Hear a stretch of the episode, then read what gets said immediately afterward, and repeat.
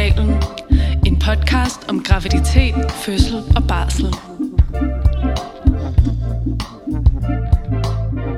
I dag er det jo allerførste gang, Frederik, vi har besluttet os for at lave en episode om et tema, vi allerede har snakket om. Ja. Det er en meget angstprovokerende dag i dag. Det er en meget angstprovokerende dag i dag, og øhm, der er rigtig mange grunde til, at vi har valgt at sætte det her emne op igen, og jeg tænker egentlig, at vi skal starte med at snakke lidt om det. Ja. Og det er jo en episode om kejsersnit. Ja. Det er nok vores mest omdebatterede episode. Altså, jeg føler jo generelt, at vi har øh, fået ret god feedback på alt, hvad vi laver. Men hvis der er en episode, hvor folk ikke har været 100% happy about us, så må det være kejsersnitsepisoden. Det må man sige, og vi har jo også fået nogle gode Ja, tilbagemeldinger. Ikke? også. Nogen, der har tænkt, at det var meget oplysende og dejligt at høre, hvordan det foregik. Og øhm, både nogen, der skulle have kejsersnit, men måske også nogen, der har gået og overvejet, om det var bedre for dem at få et kejsersnit, end at føde vaginalt, og så har de ligesom fået lidt information om kejsersnittet, og derfra besluttet, at det var ikke det, de ville alligevel. Ja. Og det kan man jo godt forstå, fordi nu har vi lige har lyttet gen- til Vi har episoden genlyttet til den, ja. i går begge to selv, og øh, man må sige, det er jo lidt en form for øh, skræmmekampagne, vi har optaget. Ja, for jer, der har hørt episoden, I vil vide, at øh, den tager udgangspunkt i øh, en, der har skrevet ind, som hverken havde født eller øh, var gravid, men som overvejede, hvis hun en dag skulle føde, at det så skulle være ved kejsersnit. Og det, det skinner meget klart igennem, at det er det, der ligesom har været vores take på denne her episode, at det har været vores ønske om øh, at få folk til ikke at vælge et planlagt kejsersnit Ja. bare sådan lige. Og så i den forbindelse er det endt med at blive lidt en skræmmekampagne for kejsersnittet. ja, og jeg tænker, at, og det siger vi også i episoden flere gange, at øhm, vores mål med at lave hele den her podcast, altså hele serien, det har været, at vi ikke ønsker, at folk skal beslutte sig for at få et planlagt kejsersnit af frygt fra at føde vaginalt. Altså vi håber, at vi kan informere så meget om den vaginale fødsel, og øhm, give så mange redskaber, at man ligesom føler sig styrket og klar til at give det et skud i hvert fald. Og så vil der selvfølgelig være nogen, der ender i akut kejsersnit og så videre. Men, men det, der ligesom lidt er endt med at blive episoden, i hvert fald hvis jeg lytter til den den dag i dag, det er, at vi i stedet har prøvet at skræmme folk væk fra kejsersnittet. Altså, vi har fortalt om en masse ting, som er overvældende ved at få et kejsersnit, og meget mekanisk har vi ligesom gennemgået, så oplever man det her, det her, det her, det her, det her, og det er jo også ganske fint, hvis man gerne vil lytte til en teams information om, øh, hvordan man åbner op, når man laver et kejsersnit, og hvad for nogle drop man har i hænderne osv. Men vi har nok, øh, ja, på en eller anden måde lavet lidt det forkerte take, fordi det tænker jeg jo ikke er den gode måde at gå ind til en vaginal fødsel, hvis man ikke, nu ikke tør kejsersnittet. Målet Nej. skal jo ligesom være, at man føler sig tryg ligegyldigt hvad, ikke? Ja, for det var det, jeg skulle til at sige, at i virkeligheden helt enig i, at vores, øh, vores udgangspunkt var, at vi ikke synes, man skulle være bange for den vaginale fødsel. Ja. At det var, det var vores take på det, øhm, dengang vi startede podcasten. Men i virkeligheden, så har vi jo ikke lyst til, at man skal være bange for hverken den vaginale fødsel Ja. eller et eventuelt kejsersnit. I virkeligheden vil vi jo gerne have, at man føler sig så rolig og oplyst og klar på, hvad end der måtte ske i løbet af ens fødsel. Så kan det godt være, at der er nogle ting, man hellere vil end, end nogle andre, men at der ikke øh, er noget sådan, man går og er helt vildt bange for. Mm. Og det er der i særdeleshed også øh, gældende, når det så kommer til kejsersnittet. Og der må man bare sige, der er vores øh, oprindelige kejsersnitsepisode ikke optimal. Præcis. Og vi tror jo stadigvæk på, at information skaber tryghed. Altså hvis man ved, hvad man går ind til, både om det er en vaginal fødsel, om det er en fødsel ved kejsersnit, at hvis man ligesom har en idé om, hvad der, er, der skal ske, altså har man meget mere ro i sjælen. Men målet med at lave den her episode nu, det er stadigvæk give god information om, hvordan forløber det, men også en masse redskaber til, hvordan man kan forberede sig og få en rigtig god oplevelse ud af at føde med kejsersnit. Ja, og øh, det vi har valgt at gøre, er simpelthen at slette vores oprindelige episode, så den ikke længere er tilgængelig, og øh, derfor vil der også være nogle af de ting, vi siger i denne her episode, som vil være en gentagelse. Og derudover har vi også besluttet os for, at måske er det lidt meget at forsøge at putte både øh, det planlagte kejsersnit og det akutte kejsersnit ind i en episode, så vi har faktisk valgt at dele det op i to episoder. Det vil sige, at i næste måned kommer part 2 af denne her episode, som kommer til at handle om det akutte kejsersnit, og i dag vil vi så fokusere primært på det planlagte kejsersnit. Ja. Inden vi går i gang med at snakke om kejsersnittet igen, så tænker jeg, at vi lige kan snakke lidt om sådan hele debatten omkring den tidligere episode, hvad det er for noget feedback, vi har fået fra jer. Og hvis man starter et oplagt sted, så er det jo, at vi kaldte episoden for Nødudgangen, den oprindelige episode, øh, med den tanke, at kejsersnittet er jo et indgreb, vi kan lave, og derfor er det jo også en form for nødudgang. Altså det er jo et valg, man tager, når den vaginale fødsel ikke er øh, den plan, man skal gå med længere. Ja, så både en tanke om, at man kan godt bruge den som en nødgang øh, planlagt, altså mm-hmm. netop hvis der er noget et obstetrisk, øh, som gør det anbefalesværdigt at få et planlagt kejsersnit. Man kan også bruge den, fordi der er nogle psykiske ting, der gør, at man simpelthen ikke føler, at det at føde er det rigtige for en selv, og så kan man bruge det som et akut øh, redskab undervejs i fødslen, fordi at det ligesom bliver vurderet, at det er den bedste løsning på at få det her barn til verden. Øhm, men det er bestemt ikke vores tanke, at det skal forstås som sådan en, en anden rangs fødsel, eller en dårligere fødemåde, øhm, men bare en fødemåde, som jo er alternativet, hvis det vurderes, at vaginal fødsel på den ene eller den anden måde ikke giver mening for en. Lige præcis, og jeg tror, det er det, som der også er nogen, der har været kede af eller uenige i at vælge den titel, det er, at at de har skrevet til os, men det var jo lige præcis den måde, jeg skulle føde på, øh, og det eneste, der gav mening for mig. Og, og der kan jeg godt se, at sådan, så, så føles det lige pludselig ikke som nødudgang, men så føles det ligesom som udgangen. Mm. Øh, og det, det synes jeg også, vi skal anerkende. Der er jo rigtig, rigtig mange øh, holdninger, både blandt dem, der har fået et kejsersnit selv, eller skal have det, men også fra omverdenen omkring kejsersnit versus vaginal fødsel, og øh, det kommer vi også til at snakke meget mere om i den her episode.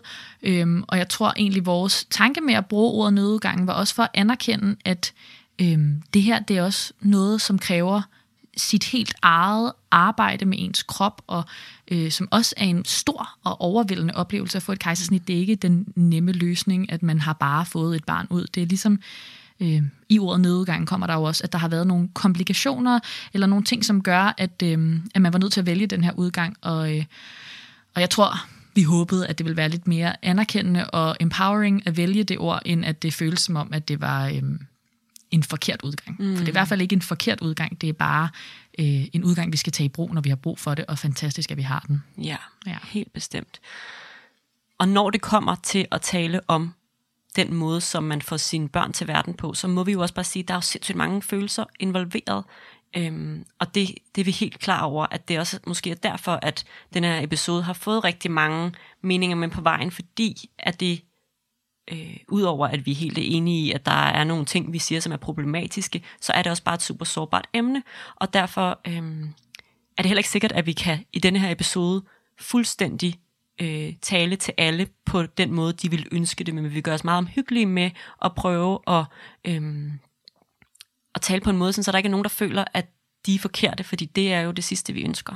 Ja, det synes jeg er en meget vigtig pointe, Fred. Og jeg tror også, der er nogen, der vil opleve, at nu sætter de den her episode på for ligesom at høre lidt facts. Hvordan skal jeg forvente, det her kejsersnit forløber, og øh, som er meget afklaret med, at det er den helt rigtige måde at føde barnet.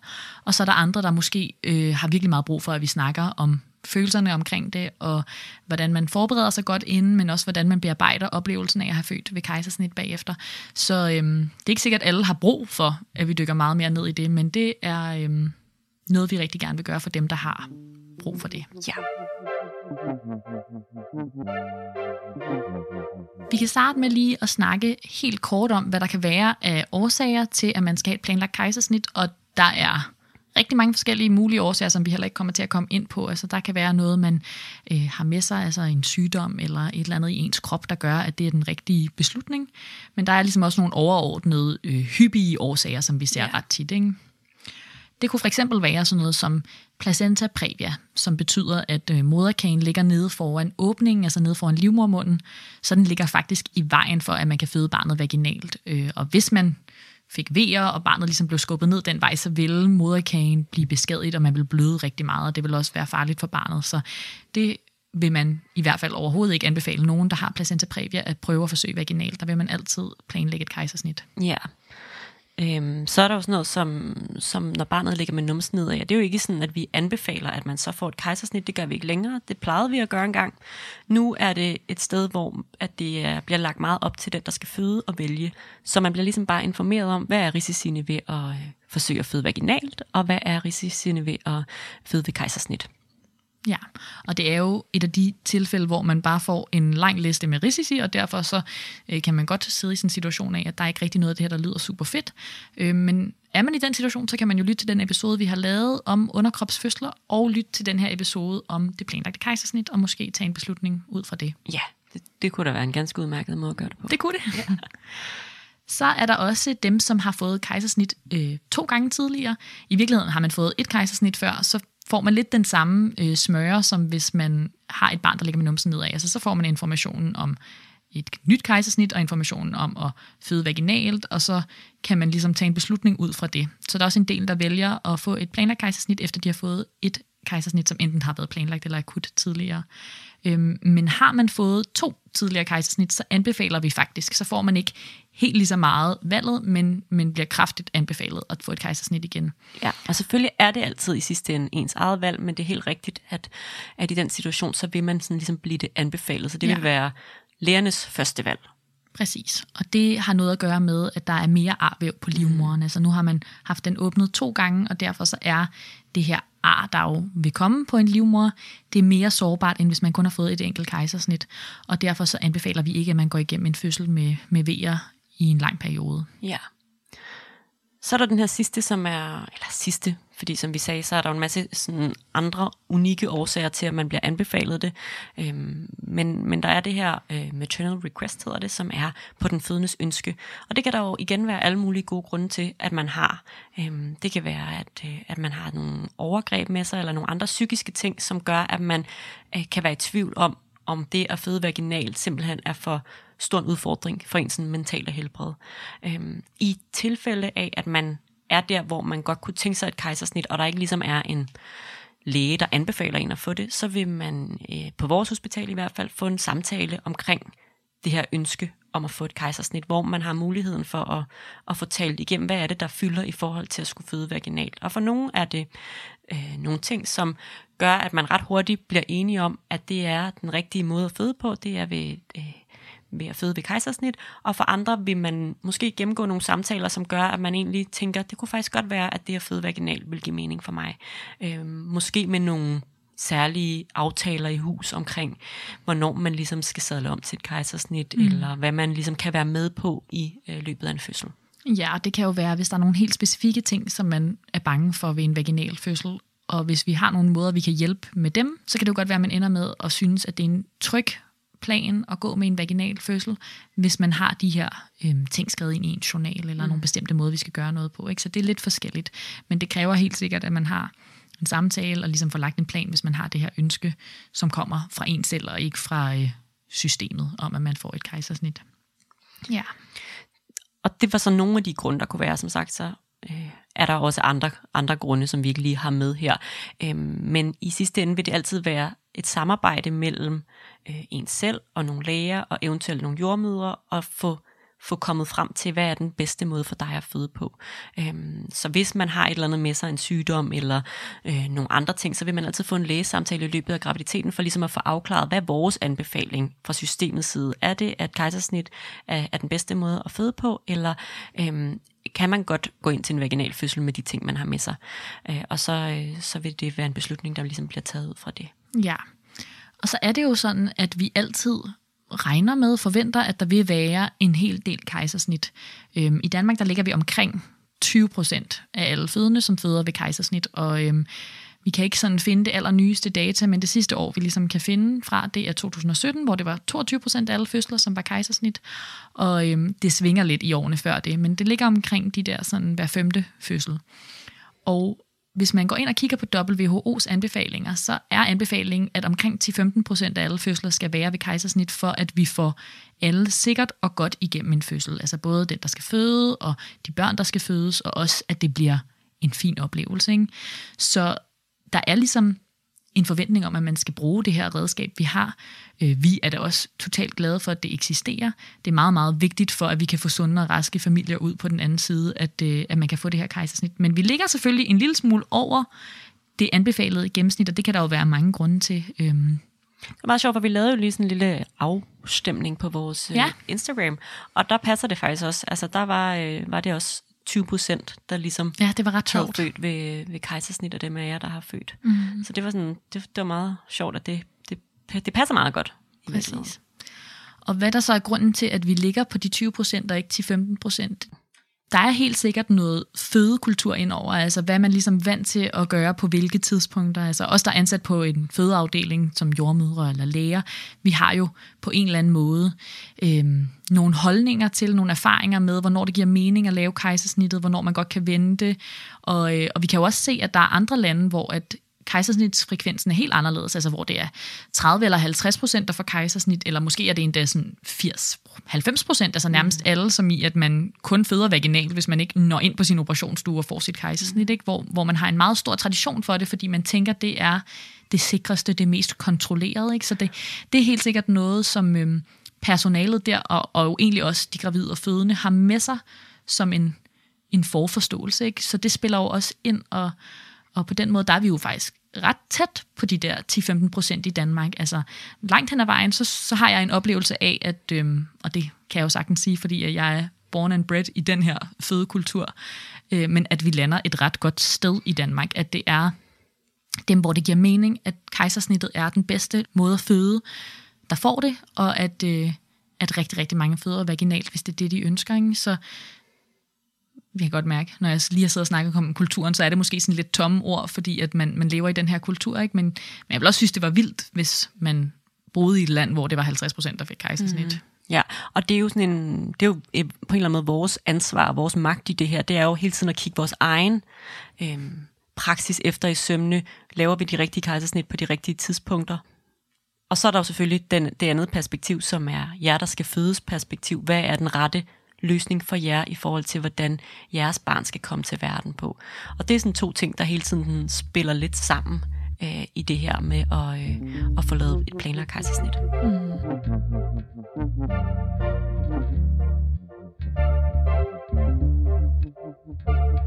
Og herfra så tænker jeg, at vi skal lidt videre til at snakke om det egentlige kejsersnit. Øh, lidt mere ind på, sådan, hvad, hvad kan være godt at have forhold sig til, inden man skal ind til et kejsersnit.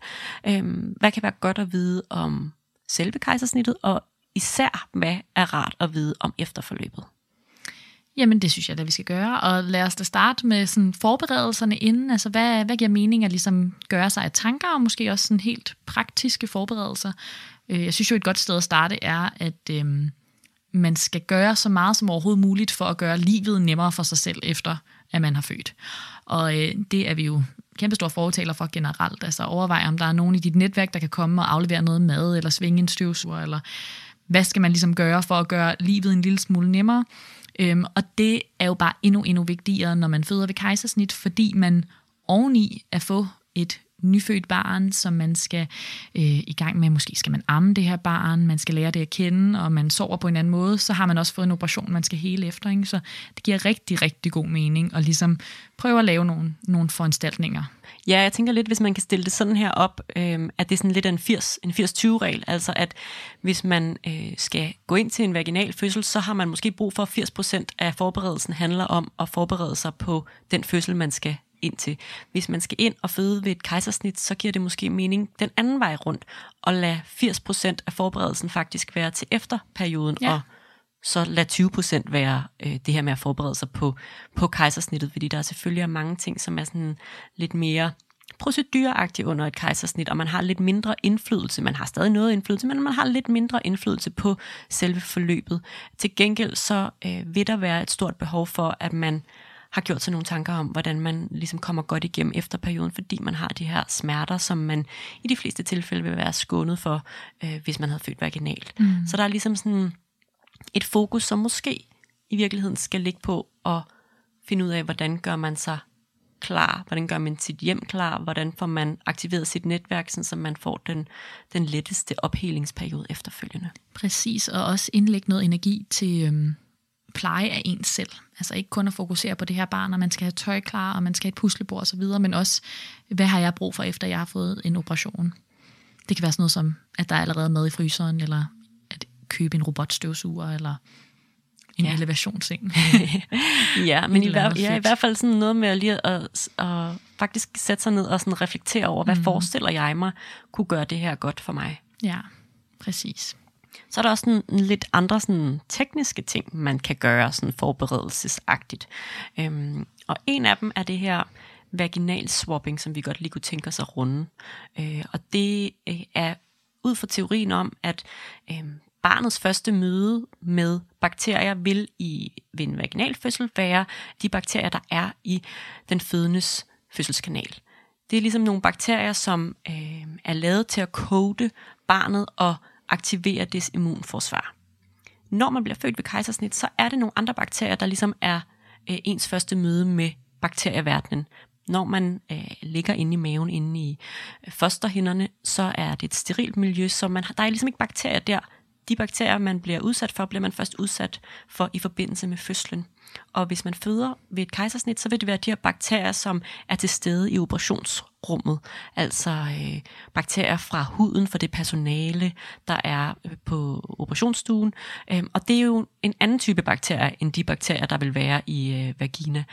Og derfor så, øh, så kan man lave noget, der hedder vaginal swapping, som er, at man ligesom lægger nogle swaps op i vagina, øh, som ligger der nogle timer, så tager man dem ud inden kejsersnittet, og så øh, kan man ligesom smøre barnet ind i det her efterfølgende, for at tilføre nogle bakterier, nogle af de her gode bakterier fra fødselskanalen. Mm, og, og det kan jo lyde lidt bizarro, hvis man ikke har hørt om det her før, at man ligesom skal tage bakterier ud af sin vagina og smøre dem på barnet, men, men det vil alle børn født vaginalt jo have været igennem. Og øh, det giver rigtig, rigtig god mening, fordi vi skal jo bruge en masse bakterier i vores system. Altså en stor del af vores immunforsvar og vores fordøjelse og, og hele vores krop er i virkeligheden andre små mikroorganismer, der arbejder. Men det der er med det, det er, at en sjældent gang imellem, så har den fødende nogle bakterier i vagina, som kan være farlige for barnet, og derfor må personalet ikke hjælpe med det her, eller stå for det.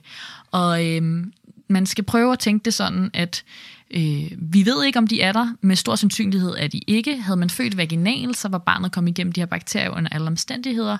Og hvis man har lyst til at undersøge det her, så kan man jo google og forberede og gøre det. Det er overhovedet ikke vanvittigt, fordi det er de samme bakterier, som barnet ville have været udsat for, hvis man havde født vaginalt. Men, men vi gør det ikke fra hospitalets side, fordi det bare vil være kikset, hvis vi tog nogle bakterier, som helst ikke skulle være kommet forbi barnet, og så påført dem med en sådan swap aktivt. Det er egentlig lidt specielt, at det er sådan en ting, vi ikke gør, når vi i virkeligheden ved, hvor mange gode effekter der kan være af alle de gode bakterier, som jo er dem, der er der i langt, langt, langt de fleste tilfælde. Ja, og de her dårlige bakterier, vi snakker om, er jo særligt øh, gruppe B streptokokkerne. Ja. Vi har jo lavet en, en øh, episode kun om det, så den kan man jo høre, hvis man lige er lidt mere interesseret i at sådan, tage ja. et informeret valg omkring det her. Så kan man lige lytte til den også.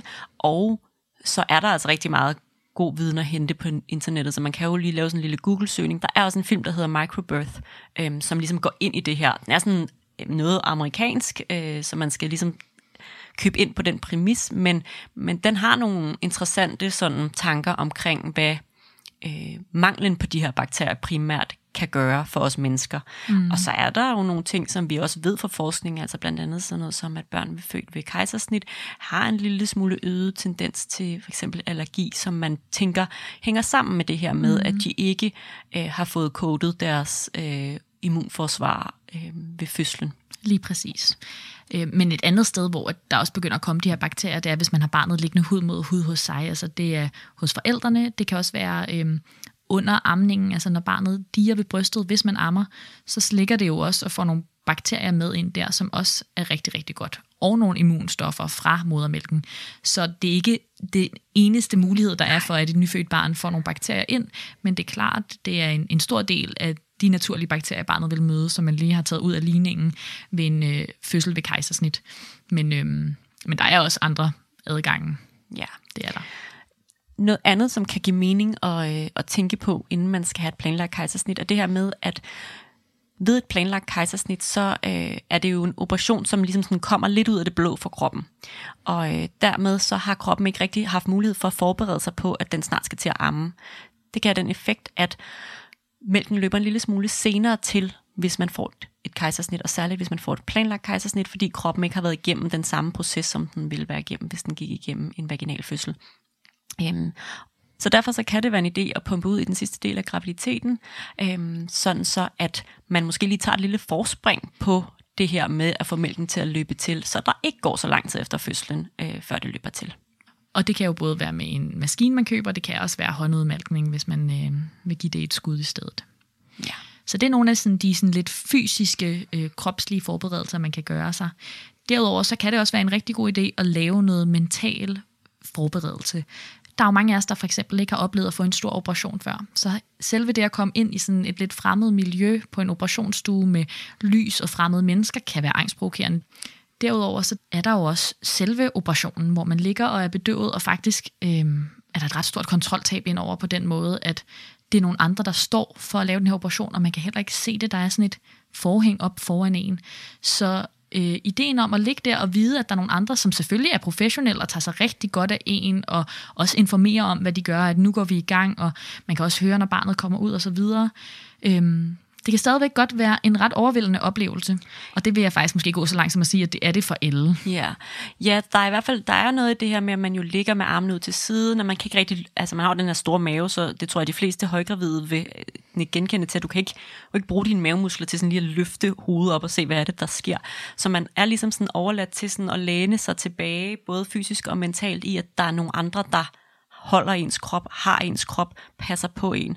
Og den der del af kontroltabet, tror jeg, du har fuldstændig ret i, kan være virkelig god lige sådan at tænke igennem, altså sådan forestille sig, ligesom vi, vi anbefaler, når man går, går ind til en vaginal fødsel, det samme, når man går ind til øh, en fødsel ved kejsersnit, at man forestiller sig selv i det her rum, forestiller sig øh, måske nogle af de gode følelser, der kan være involveret. Nu skal vi snart møde vores baby, øh, nu skal vi snart være forældre, og, og også sådan forestiller sig, hvordan kan jeg bruge min vejrtrækning til at få slappet af, til at få mit nervesystem til at falde til ro? Hvordan kan jeg bruge afspænding generelt til lige at sådan give slip i skuldrene, give slip øh, i kæberne, sådan så jeg ikke ligger og er helt, helt anspændt og nervøs? Hvordan kan jeg prøve at gøre det her til en så god oplevelse som overhovedet muligt, fordi mm. det er jo fødslen af ens barn. Altså, så det skal jo helst være en oplevelse, hvor man sådan tænker tilbage på den som noget, der var glædeligt, og noget, hvor man føle sig tryg og føle sig passet på, og det er også ens første møde med ens barn, så sådan, det, skal, det skal gerne være så, så dejligt og så roligt og så rart som overhovedet muligt. Ja, og jeg tror, du har ret i, at man kommer langt med vejrtrækningen. Altså hvis man får trænet nogle rolige vejrtrækninger inden, så kan man bruge dem, hvis man kan mærke, at uh, nu begynder min krop at reagere, for man får også altså, en hel del medicin i løbet af sådan en operation, så øh, nogen kan opleve, at de det kommer vi også til at fortælle lidt mere om, men at man for eksempel får kvalme eller begynder at ryste lidt. Og, øhm, og der kan det være rigtig rart, at man ligesom måske allerede inden har trænet nogle bestemte måder, man kan trække vejret og øhm, bruge til at spænde af, og også bare til at holde fokus. Men man vil jo også heldigvis altid have nogen omkring sig, som kan hjælpe en med det her. Så det kan også være noget, man træner sammen med sin partner. Det kan i virkeligheden også være noget, man som partner, eller hvis man er fødselshjælper eller pårørende, der er med inde på stuen, skal bruge selv. Altså hvis ja. man også selv øh, bliver lidt overvældet af den her øh, fremmede situation, man er i, den her operationsstue og personalet, og at man skal møde sit barn lige om lidt, eller mm-hmm. øh, er der et eller andet, jeg skal sige, er der et eller andet bestemt sted, jeg skal være på den her stue. Der kan det også give rigtig god mening, at man ligesom prøver at trække vejret dybt, og så fokusere på, at man er her sammen, altså at man ligesom er øhm, to om projektet. Ikke? Ja, måske også sådan fortalt det igennem sammen. Hvad forestiller mm. vi os af den her situation? For nogen vil det jo være øhm, måske anden gang, man får et kejsersnit, og der har man måske noget erfaring med sig, som man kan bruge til at forberede sig bedst muligt. For andre vil det være øh, første gang, så få endelig talt med jordmoren, og øh, vi håber også, at I, når I er færdige med den her episode, har en lille smule sådan bedre forståelse for, hvad er det, der kommer til at ske, og derfor måske også lidt bedre kan forestille jer, at være i den her situation. Øhm, men måske også noget med at, øhm, at tænke over, hvordan kan vi bruge, hvordan kan man som fødende bruge sin partner i den her situation, og hvordan kan man som fødende måske også bruge personalet øhm, til det her kejsersnit. Præcis. Så har man øh, nogle særlige tanker om det, det kunne være sådan noget med, jeg forestiller mig måske, at jeg bliver rigtig nervøs, øhm, så kan man sige det til, til den, det personale, der står op ved ens hoved, sige, jeg er faktisk rigtig nervøs. Hvis man ved, der er noget, der kunne hjælpe en, så kan man jo endelig også sige det. Har du, har du lyst til lige at putte en hånd på min skulder, eller har du lyst til lige at trykke mig imellem øjenbrynene, eller øh, jeg har brug for, at du kigger på mig, eller jeg har brug for, at du fortæller mig, hvad der sker, eller hvad, altså, hvad der nu kunne give mening for en. Øh, så prøv lige at få aktiveret både måske ens partner, øh, eller pårørende, eller øh, det personale, der står omkring en. Ja, og jeg tror, du har helt ret i, at det der med at sige det højt hjælper rigtig meget, og kan man sige det til personalet, der vil altid stå nogen op ved ens hoved, nemlig. Hvis man kan sige det til dem, så øh, kan det være en hjælp, og for andre, så vil det måske være rarere at sige det til den pårørende, man har med. Og man kan også bruge vedkommende som talerør, altså sådan så, at det er den person, der så siger til personalet, nu tror jeg, at øh, vi lige skal have lidt ro på, eller kan du fortælle, hvad det er, der foregår, eller sådan, vi har brug for lidt mere information. Øhm, og hvad man så har brug for, det er jo sådan lidt forskelligt. Ikke? Altså, at sige det højt er altid en god idé, men, men for nogen så vil det give mening at få mere information. Altså for eksempel at spørge, hvad er det, der sker lige nu? Og det information plejer man at få. Ikke? Også, mm. Vi plejer ligesom at helt standard fortælle, når vi går i gang, og hvornår vi bedøver, og, og hvad det ligesom er, der er det næste skridt osv. Men nogle gange, så kan det være, at man enten fik man ikke lige hørt det, eller så har man brug for lige at få en status en gang til. Eller så har man brug for, at der er bare nogen, der snakker til en, fordi ja. det er på en eller anden måde beroligende, eller en, der rører ved en, fordi det er beroligende, ja. eller sådan det der med netop lige at tænke efter, hvad er det egentlig, der kunne være godt for mig, eller hvis man mærker det undervejs, det her kunne være godt for mig, så sig det højt. Ja, og jeg tænker også, at der er nogen, der har brug for det helt modsatte, altså at det ikke er information om ja. operationen, men kan du snakke til mig om et eller andet andet? altså, så kan man for eksempel have en, der sidder ved siden af og bare fortæller, at så den anden dag gik jeg ned til bageren, og så blø, blø, blø, blø. Mm. Altså sådan, for ja. lige at fylde de der minutter ud, der går, inden barnet kommer til verden. Og når først barnet er der, så er der et ret godt fokuspunkt der, som kan distrahere en lidt. Øhm, og det virker i de fleste tilfælde Helt rigtig klart. godt. Ja. Og det er som regel, det kan vi jo lige sige her, en anestesisygeplejerske, der står ved ens ansigt. Så det er det, det, det menneske, man ligesom kan forestille sig, at man kan snakke, snakke til eller med, eller få, få hjælp fra. Og de, de plejer altså at være rigtig, rigtig øh, dygtige og søde til ligesom netop at, at være det, man nu har brug for. Øh, men det er klart, at øh, ligesom vi også gerne på en fødestue vil have, I hjælper os til at hjælpe jer, så er det det samme, der gælder på øh, en operationsstue, at, øh, at sige endelig til, hvad det er, jeres behov er, for så bliver det en lille smule lettere for, i det her tilfælde, øh, anestesisygeplejersken at hjælpe. Ja. Skal vi øh, hoppe til selve operationen, snakke om, hvordan den foregår? Ja, og i den forbindelse, så er det vel noget med lige at tage en tekstbog. Yes. Tekstbogen. Skal man have et planlagt kejsersnit, er der nogle forberedelser, inden kejsersnittet går i gang. Den gravide skal være fasende op til operationen. Ved ankomst til hospitalet får den gravide støttestrømper på og anlagt et kateter. Derudover skal der anlægges IV-adgang i begge hænder. Undervejs vil personalet informere om, hvad der sker og hvad der skal ske.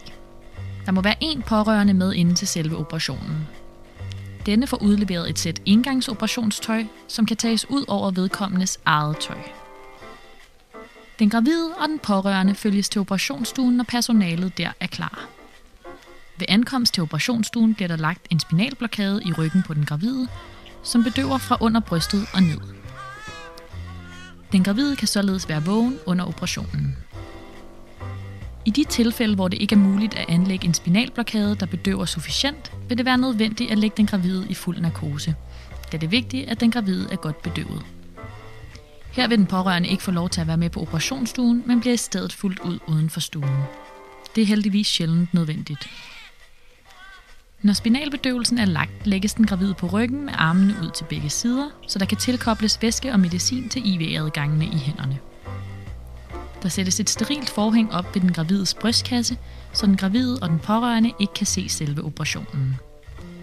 Maven sprittes grundigt af, og operationen går i gang. Der skæres igennem syv lag væv for at komme ind til barnet, og i de fleste tilfælde tager det kun få minutter, fra operationen går i gang, til barnet er ude. Navlesnoren klippes af operatøren, og barnet videregives til jordmoren, der bærer det over til forældrene. Herefter skal livmoren og huden syes sammen.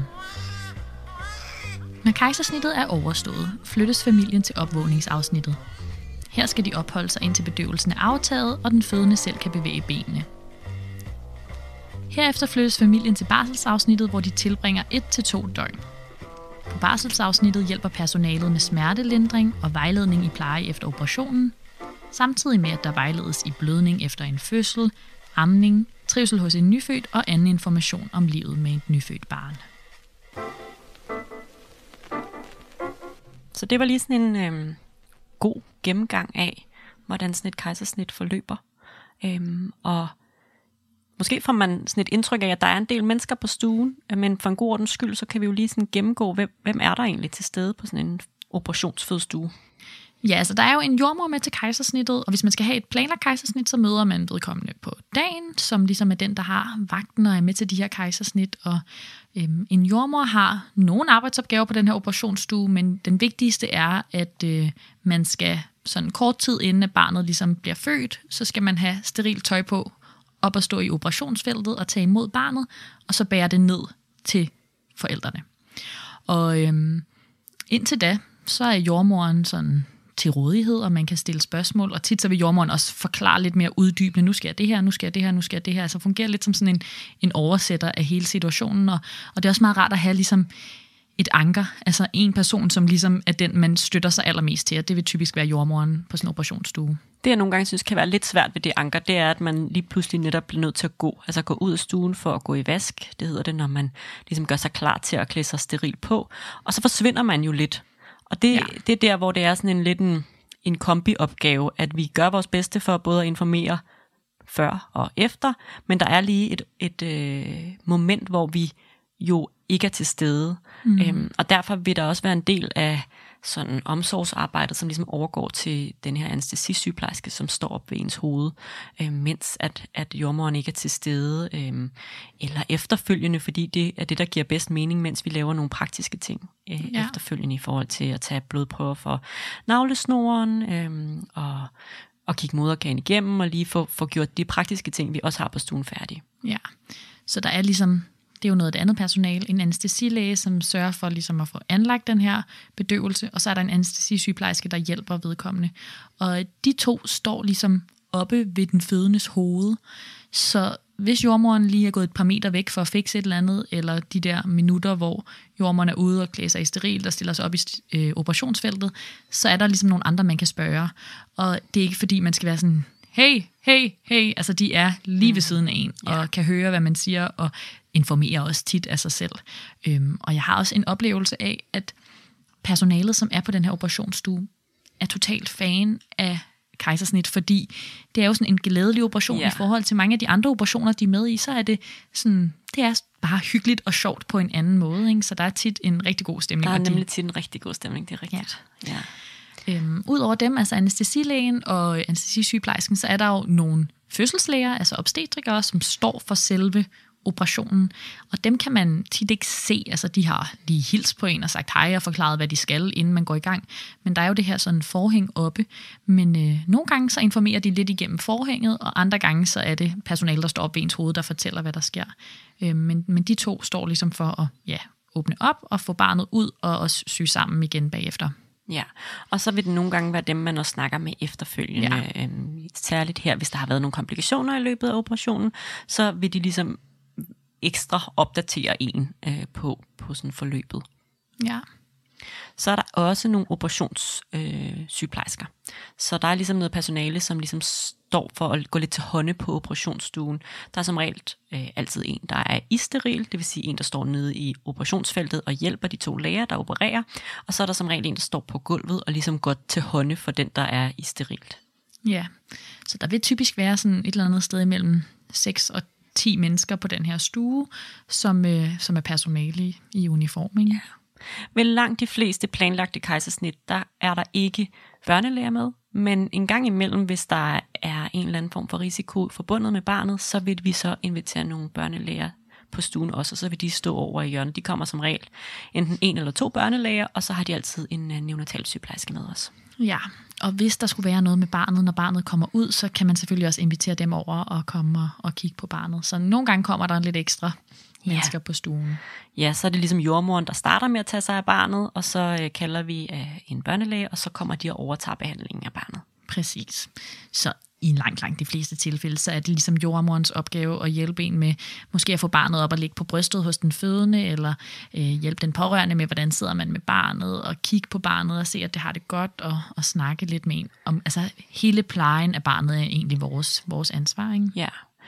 Øhm, I udgangspunktet så tilbyder vi, at de her planlagte kejsersnit bliver øh, hud mod hud kejsersnit. Det vil sige, at man kan få barnet op med det samme efterfølgende. Så vil man ligesom gøre plads på den fødendes brystkasse, og så øh, lægge barnet altså op lige efter det er kommet ud Ja. øh, af maven.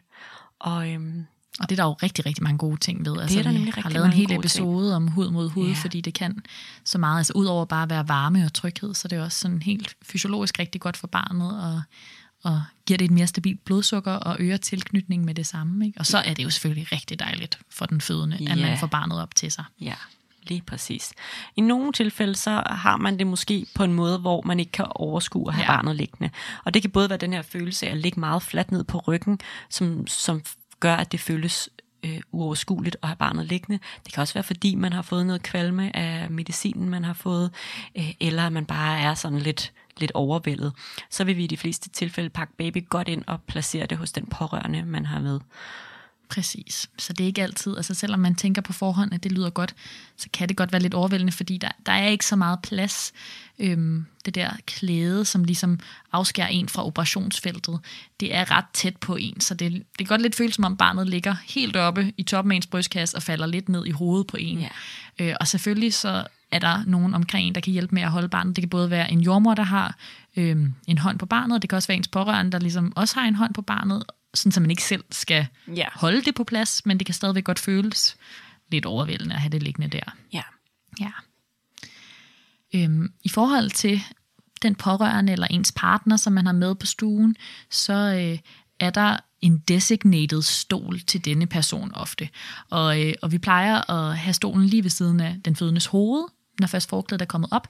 Men der kan godt lige være sådan en øh, 5-10 minutter, hvor man skal sidde lidt over i hjørnet, hvis der skal ligges en blokade i ryggen, og der er brug for plads øh, for personalet. Og man er aldrig, altså så store er de ikke, de stuer. Man kan altid være lige, lige i nærheden ja. Af den fødende. Men øh, man skal nok få at vide, hvis man skal være et bestemt sted. Jeg tror, ja. der er nogen, der kommer ind på den her stue og har sådan en følelse af, sådan, hvor er det lige, jeg skal gå hen her? Ja. Fordi at alle har nogle, nogle faste pladser, og det skal vi selvfølgelig nok øh, hjælpe med at fortælle, hvor man, hvor man bedst kan være. Men jeg tror, du er fuldstændig ret i det her med, at, at når man kommer ind på en operationsstue, så vil de fleste være bekymrede for at stå i vejen. Ja. Og det lyser som regel ud af vedkommende. Så, så vi er ikke et øjeblik i tvivl om, når I står der og sådan føler, at jeg er en lille smule off, eller føler, I flagrer lidt. Og så gør vi, hvad vi kan for ligesom at få placeret jer øh, det sted, der giver mening. Alt afhængig af, hvor vi er i forløbet. Nogle gange kan det også give mening at komme om foran, mens spinalblokaden øh, anlægges, så vil det tit give mening, at øh, man som partner eller som pårørende ligesom står ved hovedet og kan snakke med den fødende og, og være der, sådan, så man ikke Ja. føler sig helt øh, alene, hverken som øh, partner eller pårørende, eller som fødende. Det er rigtigt. Det er meget rart, hvis man er i hinandens synsfelt hele. Ja. tiden. Ikke? Øhm, jeg tror, det der med sådan at føle, at man står i vejen, altså det er jo også et tema på fødestuen tit, at, øh, at der bliver spurgt sådan, uh, er jeg i vejen, og skal jeg lige rykke mig og så videre, og vi skal selvfølgelig nok sige til, hvis, Ja. man, hvis man skal rykke sig. Så øhm, men man skal ikke være bange for, altså vi er rigtig, rigtig glade for, at der er nogen med, og, øh, og det er en meget, meget vigtig del af fødslen. Ja. Så derfor så skal man ikke være bange for, at der ikke er plads til en, eller at man, man ikke må være der. Vi skal nok hjælpe en med at, at, at være det rigtige sted på det rigtige tidspunkt. Og som vi også lige fik sagt i tekstbogen, så er det jo til gengæld sådan, at der kan kun være én pårørende med. Ja, Øhm, og øh, det, det er jo ikke sådan den vibe, vi plejer at have nede på fødestuen. Der er vi meget sådan, alle er velkommen-agtige. Mm. Øhm, men, men det er et, øh, et lille rum med meget personale i forvejen. Øh, så det, det er en lille smule øh, sådan begrænset, hvad man kan tillade sig der. Det gengæld øh, må vi sige, at vi satser hårdt på, at det i fremtiden bliver lavet sådan, så at hvis man er flere forældre om et barn, at alle forældre så kan få lov til at være med på stuen, fordi at selvom der er god logik i, at man ikke øh, skal have en masse unødige pårørende med øh, til en, en fødsel ved kejsersnit, så så skal man selvfølgelig have lov til at være med, hvis man er, skal være forældre til det her barn. Så hvis der er tre forældre øh, til barnet, så, så mener vi da, at det, øh, det bør være muligt. Men vi har hørt historier om, at det er det ikke. Øhm, så det er, det er en lidt særlig situation, ja. Ja. men det er da vores klare holdning, at det, øh, det bør være muligt, hvis man, øh, hvis man er i sådan en situation. helt sikkert. Jamen, det kan jeg da kun være 100% enig i.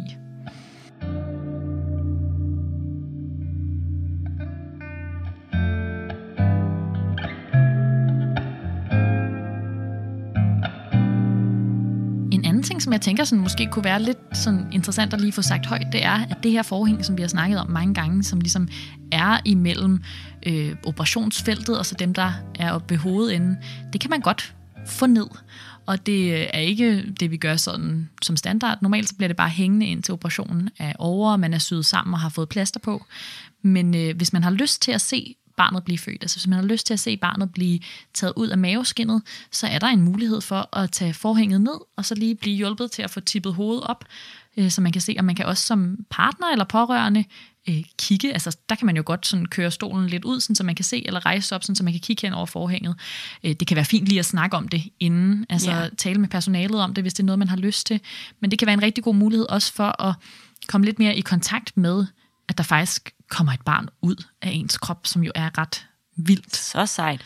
Og jeg synes faktisk, at jeg fornemmer sådan en, en positiv udvikling på det her område, at øh, det er ikke så lang tid siden, at vi indførte de her hud mod hud kejsersnit, og i starten var der, jeg ved ikke om der var modstand, men, men med alt forandring er der jo en form for skepsis. Ja. Øh, og at det var svært for blandt andet de mennesker, der ellers er til stede på operationsstuen, at ligesom se, at det kunne give mening. Og øh, der synes jeg helt klart, at der er en anden sådan naturlighed i det nu, at det øh, vil i langt de fleste tilfælde bare være sådan noget, som, som folk er helt med på og, og går ud fra nærmest, af ja. det, der skal ske.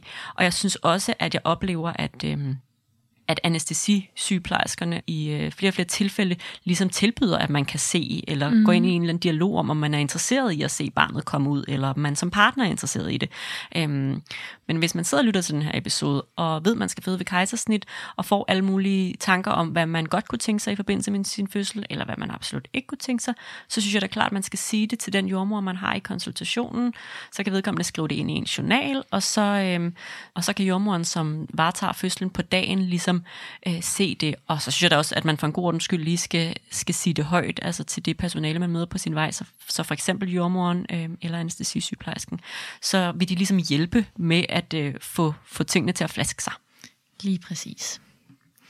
Øhm, en anden ting, man kan gøre, altså for ligesom at huske den her oplevelse, og måske også for at virkelig få understreget, at det her barn jo er kommet ud af ens krop, som er noget af det, som godt nogle gange kan være lidt syret efter en operation, hvor man har været bedøvet i størstedelen af kroppen. Det er at få taget en masse billeder. Altså, det kan både være billeder af barnet, der kommer ud, det kan også være lige bagefter at få nogle billeder fra operationsstuen, hvor barnet lige er kommet til verden, for ligesom at kunne se tilbage på det, især måske hvis man har fået lidt kvalme, eller har brug for lige at trække vejret og gå lidt ind i sig selv og fokusere, hvis man får det lidt skidt eller et eller andet, så, øhm, så kan det være en rigtig fin måde ligesom at at få nogle minder, og, øh, og også ligesom kunne huske rent faktisk, hvad det er, der er sket på den her stue. Ikke? Og ja. der er ikke nogen sådan regler på den måde, at man ikke må tage billeder. Øh, man kan sagtens også have et kamera med. Altså de fleste af os har jo et godt kamera i telefonen, men ellers så kan man også sagtens tage et kamera med. Men øh, man skal lige spørge personalet, hvis der er personale med på billedet, men ellers så må man bare skyde løs. Ja. Og jeg vil sige, at min oplevelse er, at øh, personalet på en operationsstue ikke kan lide, at der bliver taget billeder af dem. Ja. Og det øh, skal man selvfølgelig respektere. Ja. Vi er jo sådan lidt vant til nede fra fødestuerne, at der bliver bare taget masser af billeder. Og jeg tror, det er lidt af sådan, vi er opdraget, så vi tænker ikke noget særligt over det. Men for mig virker det som om, at det er lidt noget andet på en operationsstue. De har ikke den samme sådan, naturlighed omkring den del. Men dermed ikke sagt, at man ikke må tage billeder. Man skal bare sørge for at begrænse det, sådan, så man ikke har nogen, særligt ikke nogen ansigter øh, af personalet med på billederne. Og øh, i nogle tilfælde vil det jo være partneren eller den pårørende, der tager billeder. Men man kan altså også godt spørge jordmoren eller anestesisygeplejersken, så man også får nogle billeder måske af både en selv og partneren, eller en selv og den pårørende. Mm. Så sådan, endelig spørg. Altså det værste, der kan ske, er jo, at nogen siger, det har vi desværre ikke tid til. Øhm, og det er jo altid lidt sådan, når vi prøver at at informere om de her ting, at vi ved også godt, at der er forskellige personale på forskellige operationsstuer, som vil være mere eller mindre samarbejdsvillige til forskellige ting. Men det værste, man kan gøre, er, at nogen siger, det kan vi desværre ikke, det har vi desværre ikke tid til. Øhm, og så er det jo bare sådan, det er, så, så tager den pårørende bare nogle billeder. Jeg tror, nu er der sådan lidt et tema i noget af det, du siger, både med billederne og med at få klædet ned og hud mod hud kejsersnit, at øhm, operationspersonal er jo vant til at virkelig have nogle meget specifikke principper, både om, øh, hvor godt en bedøvelse skal virke, og øh, hvor sterilt det skal være. Altså afspritning, sterilitet, at man ikke bevæger sig for meget rundt i lokalet osv. Og det er jo super, super vigtigt for at undgå infektion, at man for eksempel er fokuseret på det med sterilitet. Men det gør også, at øh, vi kommer ligesom fra et andet fagfelt, hvor at for os, der handler det selvfølgelig om at få en fødende godt igennem og få et barn ud, der har det godt, men det handler også om en oplevelse og familiedannelsen, hvor at, øh, det er ikke så tit som operationspersonale, at ens altså selvfølgelig så skal man give folk en god oplevelse på den måde, de ikke føler, at de har fået et overgreb, når de har fået en operation, og de skal være velinformeret. Men det er sjældent, man tænker sådan, i dag er deres livs vigtigste dag, og hvor skal det bare være fantastisk. Så øh, der har ligesom nogle gange været nogle clashes på den konto, og det er jo også derfor, det er vigtigt, at der er en jordmor med, og det er derfor, vi ligesom har rollen af at informere og være talerør osv. Øhm, men du har helt ret i, at der er ligesom sådan et ryg på vej, hvor der kommer mere og mere af, af den her gode fødselsdagsoplevelse ind på de her operationsstuer. Og, øhm, og hvis ikke det bliver foreslået, så kan man selv bringe det på banen, fordi det er ikke sikkert, at lige det her personale har prøvet de her ting før. Mm. Men, øh, men langt de fleste synes, at det, det lyder spændende og som en god idé. Og det er sådan lidt, som du så fint beskriver, det er jo to paradigmer, der ligesom ja. mødes, altså operationspersonale versus øh, jordmor gerningen. Det er ligesom to meget forskellige øh, måder at arbejde og gå til verden på. Og det gør, at vi har sådan forskellige øh, fokusområder, øhm, og også at, at vi nogle gange som jordmøder måske føler os en lille smule på udebane på en, på en operationsstue, fordi at de synes faktisk, at vi er lidt, altså, vi er lidt grisede. Vi har ikke det bedste rygte. Vi har ikke det bedste rygte. altså jeg synes, at... Øh, jeg synes, vi gør meget godt for hinanden og for ligesom at få et godt samarbejde op og, og køre. Men der er nok en, en tendens til, at vi bare er virkelig forskellige. Mm. Øhm, og det er nok også det, der skinner igennem, når, når så øh, operationspersonale bliver sådan lidt firkantet. Det er fordi, det er øh, en af de kvaliteter, de har, det er at være stringente med deres arbejde, sådan så man undgår komplikationer.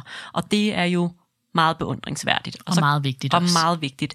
Så det er på ingen måde for at, øh, at tale dem ned. Det er bare et helt andet univers, de begår sig i, end vi begår os i. Mm. Og så mhm. prøver vi på bedste vis at fusionere de to verdener, sådan så at man får the best of both worlds. Ja, og når man er patient, er det jo også rart, at der er nogen, der har styr på deres ting og er velorganiseret, som står for den her operation. Så det, øh, det er da dejligt, at man har så meget personale, som også kan lidt forskellige ting med til, til sådan et kejsersnit. Klart.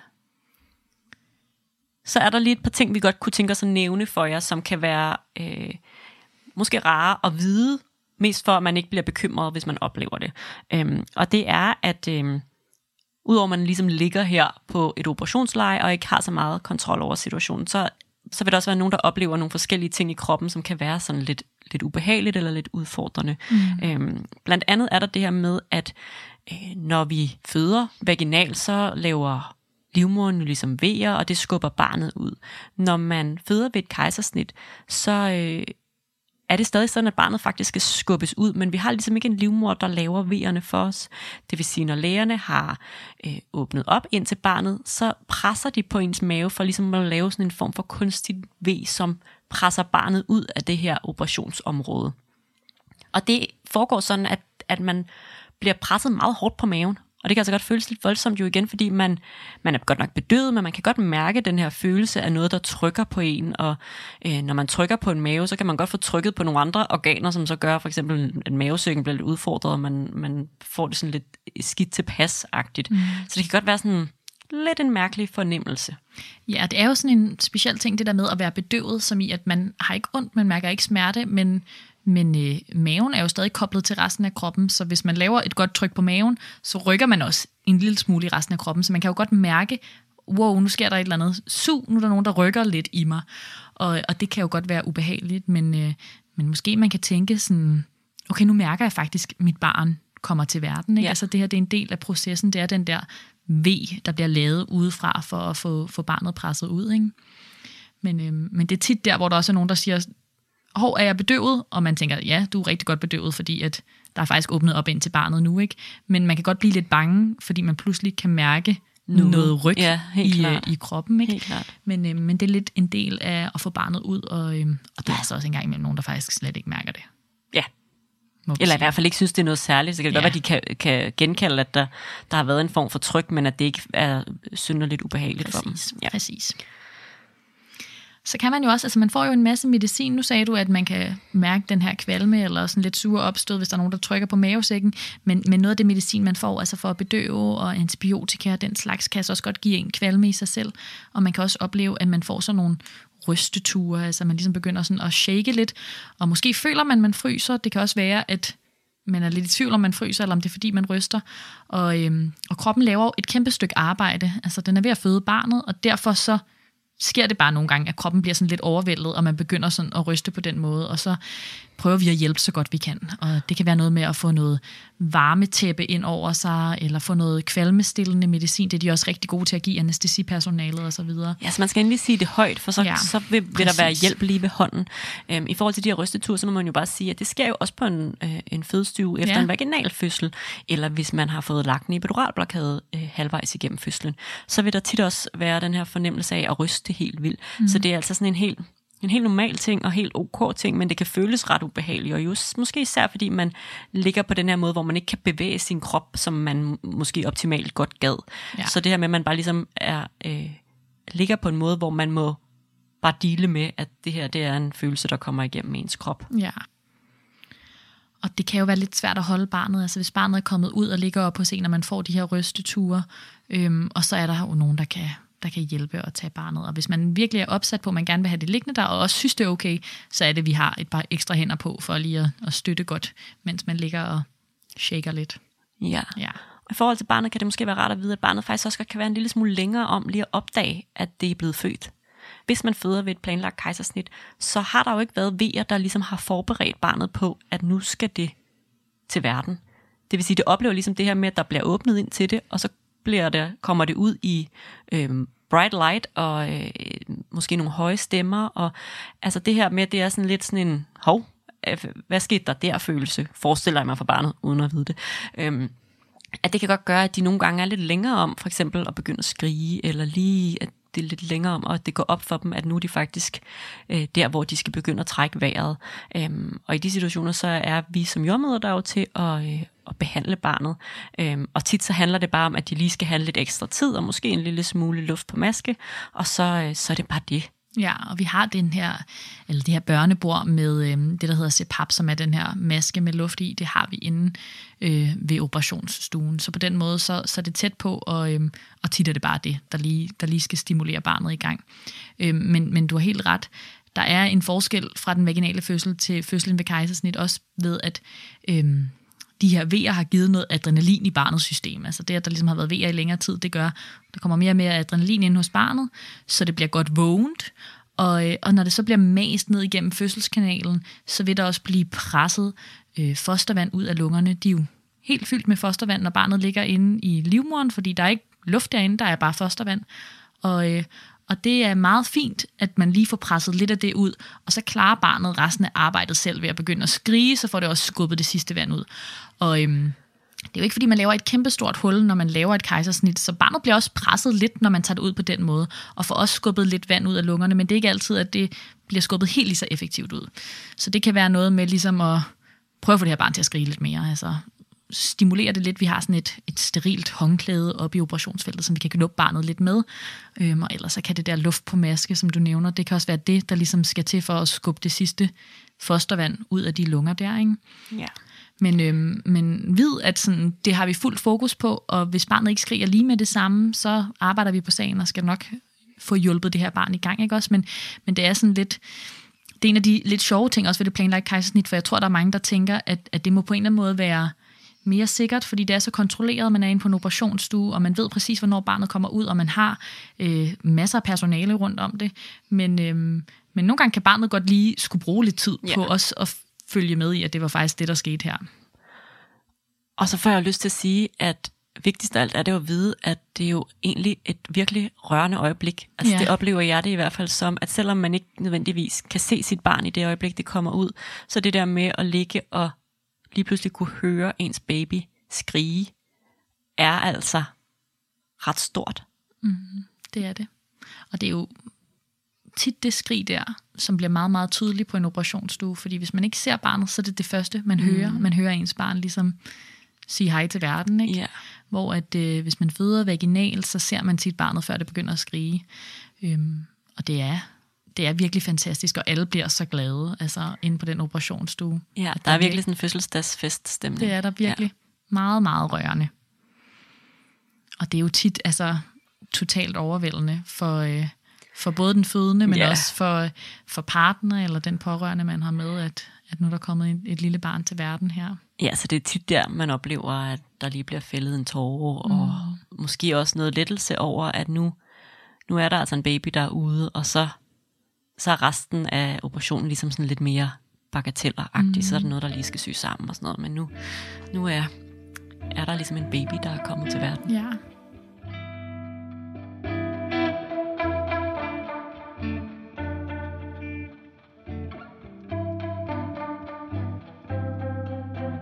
Jeg tænker, at øh, det er et fint tidspunkt at begynde at snakke lidt om tiden efter kejsersnittet nu, men inden at vi går i gang med det, så vil jeg bare lige hurtigt nævne, at øh, nu handler den her episode om det planlagte kejsersnit, men en gang imellem, så er der jo nogen, der går i fødsel af sig selv inden datoen for deres planlagte kejsersnit. Den øh, dato kan godt ligge lidt inde i ens terminsperiode, så man kan godt opleve, at man får vandafgang eller får vejer.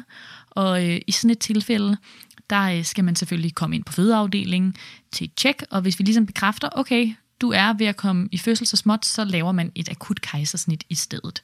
Og det er jo øh, et meget langsomt akut kejsersnit på den måde, at øh, det er ikke fordi, det er huhej vilde heste, nu skal vi bare afsted. I de fleste tilfælde i hvert fald.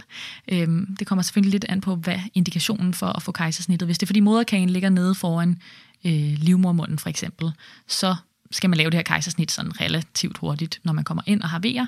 Men af nogle af de andre årsager, så kan man godt ligge et par timer og have lidt små vejer, hvor vi ligesom fornemmer, okay, kroppen er ved at gå i gang, men vi har faktisk ret god tid øh, til de her forberedelser, som man jo skal lave på samme måde, altså få støttestrømper på og få lagt et kateter og få lagt nogle drop i hænderne osv. Ja. Øhm, og det er selvfølgelig lidt specielt, når man har haft en dato og vidst præcis, hvornår det var, det skulle ske. Men øhm, nogle gange så har den der krop en lidt anden plan.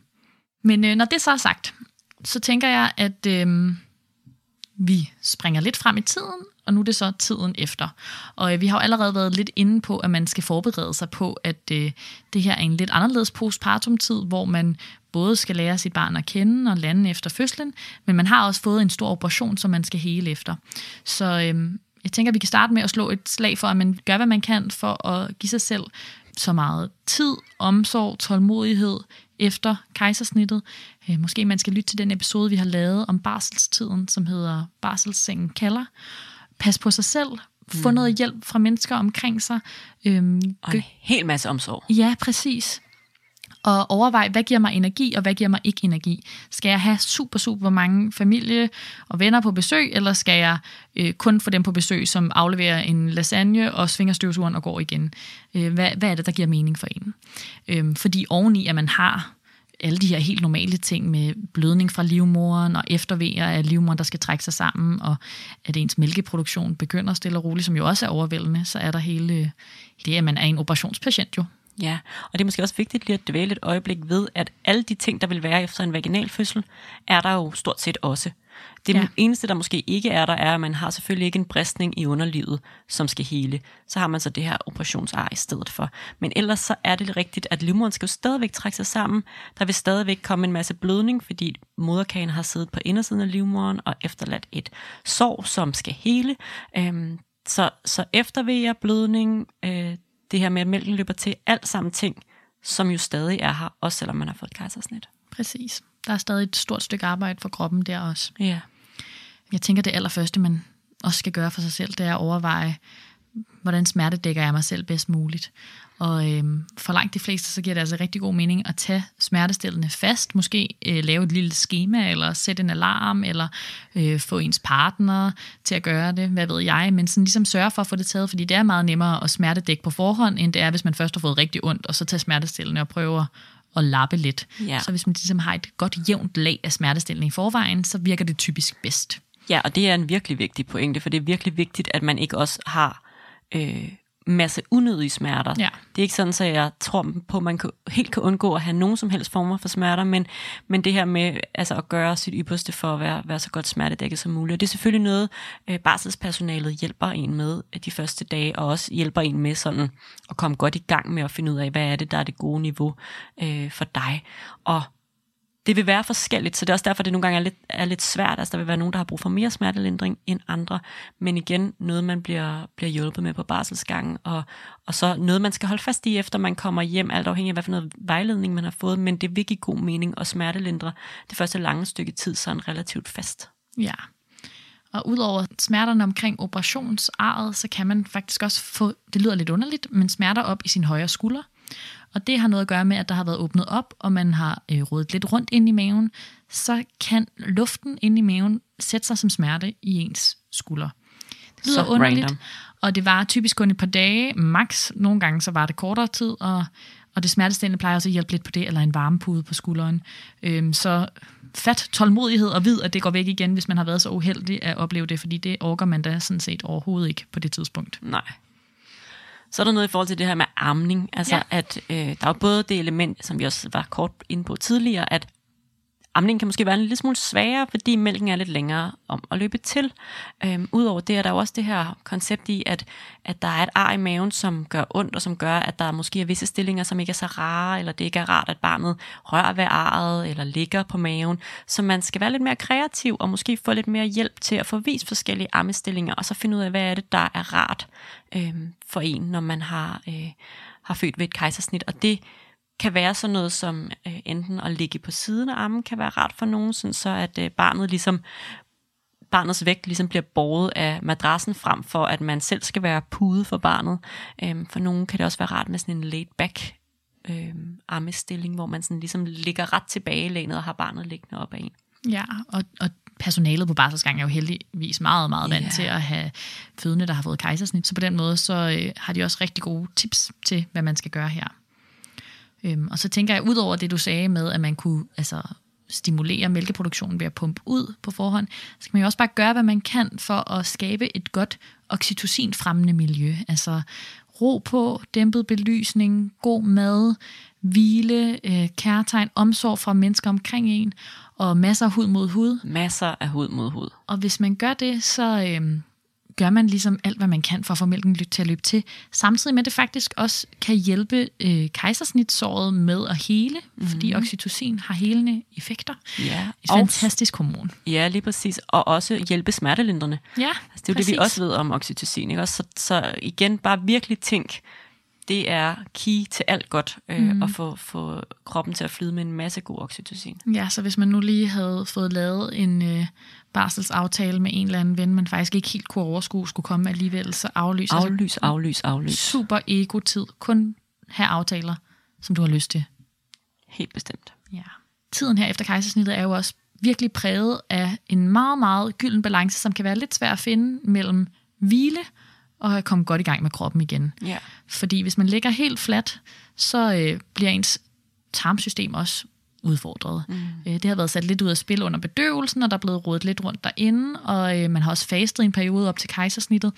Og øh, det kan altså godt tage lidt energi at få den her øh, fordøjelse i gang igen. Og kan også være med til, at der kommer flere smerter. Så Ja. det er faktisk ikke bare for sådan at være trælstyper, at barselssygeplejerskerne øh, sådan koster en lidt ud på gulvet og stå, eller beder en om at gå omkring. Eller, altså det, det er faktisk væsentligt at få gang i kroppen øh, hurtigt efter kejsersnittet, for man kan kan komme godt, Ja. godt videre i forløbet. Øhm, men det er klart, at det, det skal være sådan, man skal gå for ens egen skyld, man skal ikke gå, fordi man har alt muligt, man skal gå hen til. -agtigt. Så det, det er tanken, at man skal virkelig øh, gøre alle de her gode ting for sig selv, øh, sørge for at få en hel masse hvile, men også få noget bevægelse indover. Præcis, få bevæget sig lidt omkring derhjemme, og så måske få gået nogle korte ture i nærområdet. Men jeg tror, du har ret i, at man skal ikke øh, aftale en lang vandretur med nogle andre, øh, sådan så det bliver forpligtagtigt, hvis man ikke har overskud til det den dag, eller øh, lige pludselig begynder at få lidt ondt alligevel, eller et eller andet. Ikke? Ja, og når vi snakker om gåtur ud af huset, så er det jo så efter, man er kommet hjem, så Ja. det er jo ikke de første dage. Øh, der handler det måske mere om at gå frem og tilbage mellem toilettet, eller gå ud i køkkenet og tilbage igen. Mm. Men, men også vigtigt at komme op og stå og gå altså allerede på barselsgangen, og allerede så hurtigt som muligt i virkeligheden. Ja, og allerede på barselsgangen, der vil man jo også tit få udleveret tyggegummi. Det er sådan en ting, man kan gøre for at få lidt gang i den fordøjelse. Det er tykke, tykke, tykke, tykke, tykke. Så hjælper man også til på den måde. Men, men temaet var ligesom ved, når man kommer hjem. Og der er også en hel del, som har født ved kejsersnit, som får afførende medicin bagefter for ligesom at hjælpe systemet i gang. Og det kan man både få inde på gangen, men der er altså også mange, som har brug for at tage det, når man kommer hjem. Og også virkelig blive ved med det her med at få bevæget sig og få hvilet på den helt rigtige balancegangsniveau. Måde, ja. Præcis. ja. Og så sørg for at få noget god mad. Altså, det er jo det, der skal til for ligesom at få lidt energi til både altså, amning, hvis man skal amme, men også for at få kroppen til at hele. Og øh, inde på hospitalet er det altså ikke så tit, at det er der, man får det allerlækreste mad i hele verden. Så hvis man kender nogen, der kan komme og levere et eller andet, når man kommer hjem, eller måske allerede inde på hospitalet i virkeligheden, mm. men, men måske især de første uger, når man er kommet hjem, øhm, så giver det rigtig god mening på mange planer. Ja, og altså, gør hvad I kan for at tænke ind i det her med sådan, altså, sund nærende kost. Og ja. det er ikke fordi, jeg siger, at man så skal leve af spinat kun, men også få noget spinat. Altså lav en smoothie, en grøn smoothie med masser af gode grøntsager i, og noget sødt til ligesom at gøre, at det, det ikke føles som det værste i verden at få det ned. Men kroppen har jo blødt i forbindelse med operationen, og der er det bare væsentligt, at vi gør, hvad vi kan for at give den de bedste forudsætninger for både at hele, men også for at producere mælk, for at gendanne det blod, der skal gendannes. Alt det her med at virkelig at tænke ind i, at, at kroppen skal have noget næring og noget øh, væske, altså gerne en rigelige mængder af vand, til ligesom at sådan kunne genopbygge sig selv og kunne nære det her nye lille liv, der er kommet til verden. Men også fordi det jo tit er fordøjelsen, der bliver udfordret ud over operationsejet. Så hvis man kun får spist krydderboller derud det, det gør ikke så tit noget super godt for hele fordøjelsessystemet, Nej. så på den måde så giver det god mening at få nogle fiber indenbords sammen med alt det væske der. Hvis vi skal snakke lidt mere om selve det her sår, så øh, vil man blive vejledt i, hvordan man skal pleje det det første stykke tid. Der kommer til at være et plaster henover, og der kommer også til at være sådan nogle små bitte plasterstrips. Øhm, man får lidt vejledning i, hvordan man skal rense, og hvordan man kan gå i bad med det osv. Øhm, og man skal også være ret opmærksom på, hvordan det heler den første stykke tid. Øh, og det er fordi, der er en risiko for, at der kommer infektion i det. Og infektionstegnene er at det kan blive rødt, det kan blive hævet, og der kan også komme sådan lidt pus fra det, øh, eller hvis man har meget, meget voldsomme smerter, og øh, så skal man kontakte fødeafdelingen. Og øh, i nogle få tilfælde, så kommer der infektion på sådan et niveau, hvor man er nødt til at rense det her ar, altså sådan åbne en lille smule op igen, rense ud, øh, opstarte antibiotika, og det er heldigvis meget, meget sjældent. Mm. Det er ikke noget, man på forhånd behøver på den måde at forberede sig på kan ske, men det er mere for at sige, det er ret vigtigt at reagere hurtigt, hvis ja. man begynder at synes, hm, det her ser ikke helt godt ud.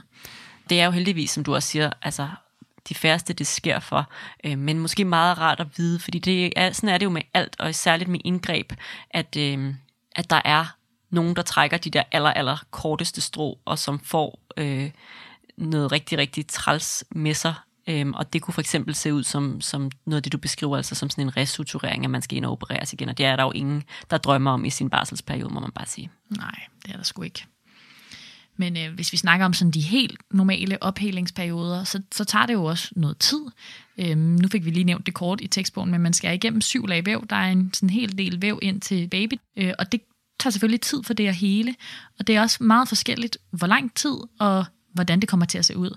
Nogle gange så er der nogen, der får et ar, man nærmest ikke kan se, og for andre så bliver det lidt mere bredt eller øh, rødligt, og, øh, og det ved man jo ikke rigtigt, før man Nej. kommer i mål. Og man kan måske prøve at gøre lidt forskelligt, men der er altså ikke noget, der er bevist. Det er ikke sådan, at hvis du køber lige den her creme i Mata, så har du bare øh, reddet dit kejsersnits ar for evigt, og det bliver beautiful.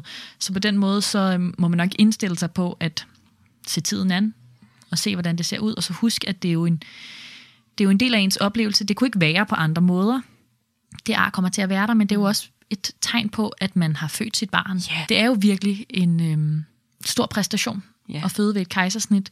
Og øh, for nogen, så tror jeg godt, man kan vente til, at det her det er ligesom symbolet på yeah. noget sejt, man har været igennem. Og så er der andre, hvor det selvfølgelig bare er et irriterende ar. Altså. Mm. Yeah. Det er sjældent, man elsker elsker sin ar. Og i forhold til det her ar, og hvad man ligesom kan gøre, så, så er der jo også nogle ting, der det både kan give mening at prøve at undgå lidt, og nogle ting, det kan give mening at prøve at gøre noget af. Og i forhold til det her med at undgå, så handler det jo også om i starten, sådan er det generelt med operationer, ikke at løfte alt for meget. Så vi plejer at sige, at man kan løfte sin baby, øhm, og det går også med en baby i en autostol, men ikke mere end det, og altså så meget som overhovedet muligt, øhm, skal man lade andre om at bære.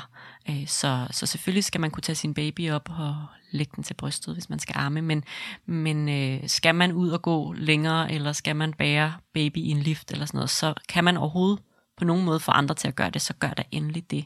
Jeg tror også, mange vil opleve, at det faktisk ikke er så rart, og Nej, derfor så ender det med, at man alligevel har brug for, at der er nogen andre, der gør det. Ikke? Så det giver ja. god mening at have et, et team omkring sig.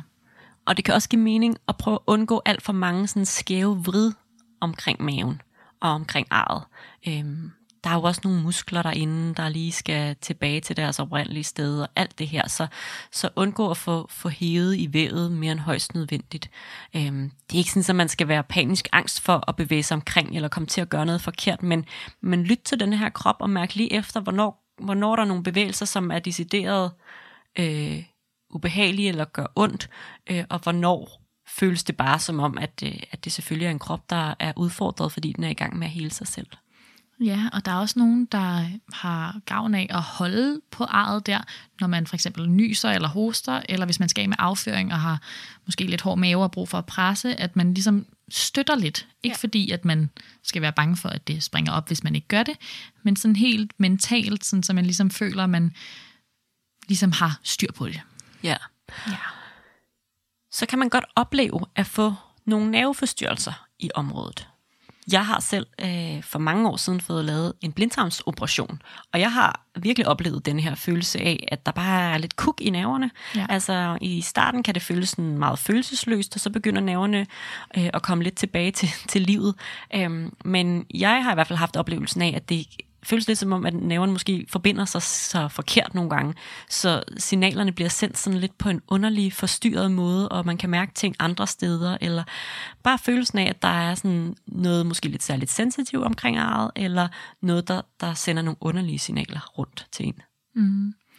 Og jeg tænker lidt, at det måske kunne give mening i den sammenhæng at massere det her, altså ligesom arbejde lidt med området og prøve at genskabe forbindelsen. Helt klart. Øhm, både for sådan selve arets skyld, altså måske sådan rent kosmetisk, hvordan det ender med at se ud, men også for ligesom at få skabt de rette nerveforbindelser og få lavet sådan lidt god smidighed i den del af maven. Ikke? Jeg tror, at mange vil opleve, at hvis man laver nogle af de her vride, du snakkede om, at så kan man ligesom mærke, at det strækker lidt i det. Og, øh, og det kan sådan massage af arret også hjælpe på. Ikke? Og det er selvfølgelig ikke noget, man skal begynde med dagen efter, man har fået et kejsersnit. Nej. Det, øh, det er noget, der kommer med tiden. Jeg tænker, at man skal være helt sikker på, at der ikke er noget sådan sår skorpe, øh, og det kan godt tage nogle måneder. Øhm, men så kan man begynde lige så stille og roligt og prøve lidt kræfter med det. Der er ikke en opskrift, det er ikke sådan, så, at man bliver udskrevet fra hospitalet, og så har man fået at vide præcis, hvordan man skal gøre. Det er ikke et must på den måde, og nogen har måske slet ikke brug for det. Men det kan være rart at vide, at det er et redskab, man kan bruge, Øh, og så starte med bare stille og roligt og, og få sådan en fornemmelse af, hvordan føles det, når jeg trykker på arret, og så måske kan man sådan over tid øge intensiteten lidt. Øhm, og så kan det faktisk altså også gøre det lidt mere smidigt og, og øhm, pænere arret. Ja. Man kan også godt få professionel hjælp til det her med øh, at arbejde med arret. Altså, der er nogen, der laver øh, massage af ar, eller bindevævsmassage af områder med ar. Så det kan man godt søge på, hvis man ligesom sådan tænker, man vil gøre noget godt for sig selv og sit, sit ar i tiden efter øh, fødslen. Ja, jeg tror også, der er nogen, der selv har svært ved at røre ved arret. Altså, øh, det kan både være, at man ikke sådan helt ved, hvad, hvad det er, man skal gøre, eller synes, det er svært at gribe det andet, men, men en gang imellem, så kan man også, altså, fordi der er så meget forbundet med det kejsersnit, og den oplevelse, jeg har været inde på operationsstuen, og, og det her med, at der er et ret stort ar på ens krop, kan være ret skræmmende. Mm-hmm. Øhm, så for nogen kan det måske også være sådan en helende oplevelse, at der er nogen, der hjælper en med ligesom at genfinde forbindelsen med det, den del af ens krop og, øh, og den oplevelse, man har haft. Helt klart. Og det er jo igen også, der er alle mennesker er jo forskellige, så der er jo også bare forskel på, hvor godt håndterer man blod og sår og den slags. Så der er også nogen, ja. der bare sådan har sådan en, altså hvor det måske ikke så meget den mentale reaktion, men mere den, den rent fysiske øh, reaktion på, at man har et stort ar, som kan være, være lidt svær. Øhm, så der er mange måder at have det på i forhold til sit ar, og, øhm, og vi håber selvfølgelig, at man, man på sigt kommer hen til et sted, hvor man faktisk er rigtig, rigtig stolt af det her arm. Men, men det er også okay, at det er en proces, der tager noget tid lige at lande der. Ja. Så tænker jeg bare lige et sådan sidste practical råd i forhold til det her. Det kan også være, at man kan bruge et glidelagen. Det er jo sådan et redskab, man bruger ved blandt andet ældre mennesker eller folk, der har fået en anden stor operation, og det kan være svært at bevæge sig øh, ud af bilen eller op af sengen, eller hvor man nu har placeret sig. Så kan det nogle gange være rart at, øh, at få lidt sådan ergonomisk hjælp. Glidelagen er selvfølgelig til sengen, men man kan også bare sætte en plastikpose i bilen, altså en nettopose, og så kan den hjælpe en, hvis man kan forestille sig, at man ligesom slider, slider til siden, ja, ja. drejer rundt og øh, bevæger sig ud med samlede ben, i stedet for ligesom at skulle lave så meget vrid. Ja, ja. det er et rigtig godt råd. Og hvis man så på et tidspunkt skal have barn nummer to, eller bare barn nummer et eller andet mere, Syv, ja. så, øh, så er der jo nogle ting i ens graviditet, der er en lille smule anderledes, fordi man har det her kejsersnit. Så. Øhm, og i den forbindelse kan det give mening at lytte til vores VBAC-episode, øh, som handler om både det her med at være gravid igen efter et kejsersnit, men også øh, den vaginale fødsel efter et kejsersnit. Og så vil der sikkert være nogen, der øh, ved næste fødsel skal have endnu et kejsersnit, og så kan man simpelthen gå tilbage og genlytte til denne her episode, og så få det en gang til. Ja. Vi er måske ved at være ved vejs inden, Fred. Nu har vi snakket lidt om Lidt. forberedelser. jeg prøver at, at tale det lidt ned. Det er jo en kæmpe lang episode, men der var mange ting, vi havde brug for lige at snakke om. Ja. Øh, men vi har snakket forberedelser, selve kejsersnittet og tiden efter. Og øhm, jeg tænker, der er nogen derude, som synes, det var rigtig, rigtig dejligt at gå i detaljer med det her. Og måske er der også nogen, der tænker sådan, slap af. Det havde jeg slet ikke behøvet at, at dykke ned i. For eksempel det her med, at man kan synes, det er svært at røre ved ens ar bagefter, eller hvis man synes, det er overvældende at komme ind på en operationsstue. Nogle af de her sådan lidt svagere følelser, som man måske faktisk ikke rigtig havde tænkt så meget over, inden at vi begyndte at, øh, at fortælle om det. Øh, men, men pointen med ligesom at dykke lidt ned i dem undervejs, og også folde ud, hvad der ligesom sker indgreb undervejs, det er jo virkelig det her med at understrege, at et kejsersnit ikke er det nemme valg. Vi vil virkelig gerne anerkende, at det er ikke sådan, så at man bare har planlagt kejsersnit, så behøver man ikke at tænke mere over det, eller forberede sig mere, eller øh, gøre sig de store øh, tanker omkring, hvordan det skal forløbe, fordi det er der nogle andre, der har styr på. Vi synes virkelig, at man stadigvæk skal prøve at forberede sig, øh, tænke, hvad der kunne blive udfordrende for en, hvad for noget hjælp kunne man have gavn af, og så, øh, når man så kommer ud på den anden side, vide, at det har været lige så stor mm. en kropslig præstation. Det er på nogle andre parametre. Det, øh, som du siger, der er ikke en bristning, der skal hele. Der er et operationsart, der skal hele. Der er stadig en livmor, der skal trække sig sammen. Der er en overvældende oplevelse af at være inde til sådan en stor operation og møde sit barn for første gang. Øhm, og det er også virkelig, virkelig en præstation, man kan være rigtig, rigtig stolt af. Lige præcis, og det er, som du siger, en stor operation, og dermed også et stort helingsarbejde, som ens krop gør bagefter. Så det er da klart noget, vi har lyst til sådan lige at ja, anerkende, og også opfordre jer til at være stolte af. Der er jo mange forskellige grunde til, at man får de her kejsersnit, og for nogen vil det være øh, den helt rette løsning, og det man øh, har gået og håbet på, og måske føle sig lettet over at have fået, og for andre vil det være følelsen af, at, at det var noget andet, man gik og drømte om, men så, så var det, man endte her, fordi det, det endte med at blive anbefaling. Så man kan komme fra alle mulige udgangspunkt i forhold til at føde ved kejsersnit, øhm, og det vil være forskellige følelser, der ligesom er på spil i en. Øhm, men vi håber aldrig, at man har følelsen af ikke at have født, eller ikke at have gjort det, det rigtige eller det gode. Øh, vi håber altid, man har følelsen af at være stolt af den krop, som har født ens barn. Og, øhm, og så ved vi også, at der er nogle gange nogen, der føler, at de får en masse kommentarer fra andre om ikke at have født ordentligt, eller ikke at have født rigtigt. Og det håber vi også, at man vil være i stand til ligesom at lade glide ind af det ene øre og ud af det andet. Øhm, sådan så det ikke kommer til at have en eller anden indflydelse på, hvordan man ser sig selv i forhold til sin fødsel. Mm, og det er jo så svært en ting, fordi at der er så meget sprogbrug omkring fødsler, som indikerer alle mulige holdninger og fordomme, og jeg kan da også høre det på folk omkring mig, at så siger man føde naturligt, for eksempel, når man mener føde vaginalt. Mm. Og det er ikke nødvendigvis særlig naturligt at føde vaginalt. Der kan mm. være alle mulige andre medicinske indgreb indover. Det er der rigtig, rigtig tit. Men der sker et eller andet med, eller føde normalt. Det hører jeg også nogle gange ja. nogen sige, hvor man tænker sådan, det er også ret normalt at få et kejsersnit, faktisk. Ja, ja. Ikke? Så, så der er nogle ting i øh, de der automatpilotsætninger, folk får sagt, som kan være rigtig, rigtig sårende, når man har født ved kejsersnit, og øhm, man kan måske tage kampen op og prøve at se, om man kan starte en lille revolution. Og det kan også være, at man skal, som du siger, lade det glide ud af det andet øre.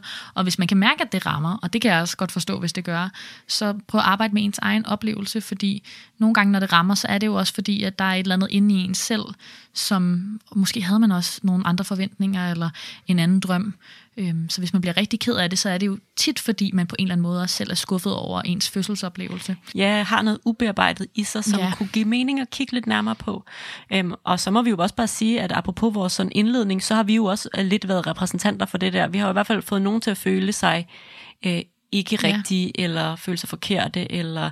Øh, føle, at de har sprunget over, hvor gaden var lavest, eller et eller andet, som vi jo aldrig har haft ønske om øhm, at få folk til at føle, men som på en eller anden måde er sket alligevel, fordi vi har været uopmærksomme.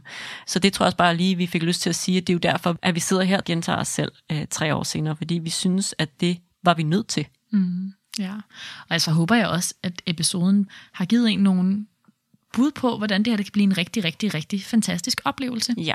Og hvordan man også selv kan præge den, og at det kan se ud på mange forskellige måder, og man øh, også kan drømme om nogle ting, som man synes vil være dejlige under ens fødsel, selvom det er ved et kejsersnit.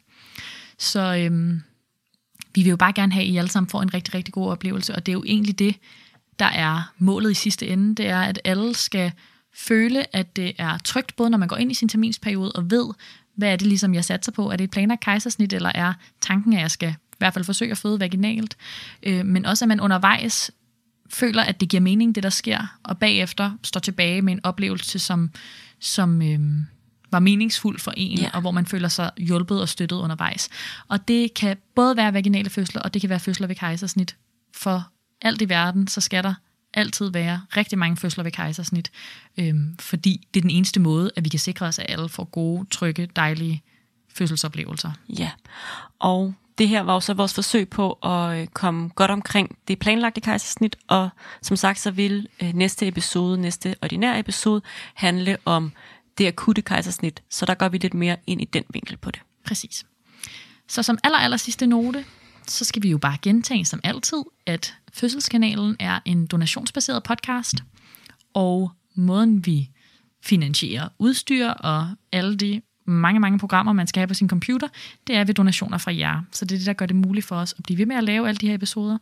Så mærk efter, hvad du har lyst til at donere, og så kan man sende alle slags beløb afsted til os, og man kan se ind på vores Instagram-profil, hvordan man kan støtte os på forskellige måder, og ellers så kan man gå ind på fødselskanalen.dk og sende et indgangsbeløb afsted. Ja. Og så har vi som en ny ting her i år, øh, som en tak til alle jer, der donerer, udløjet en bog hver måned, og det er den bog, som er månedens bogklubbog. I denne måned, der er det Maja-metoden, der er udløjet, og det er simpelthen bare et forsøg på at takke jer, der donerer til os. Øhm, det er vi simpelthen så glade for. Det Ja, det er jer, der holder os i live. Ja, Ja.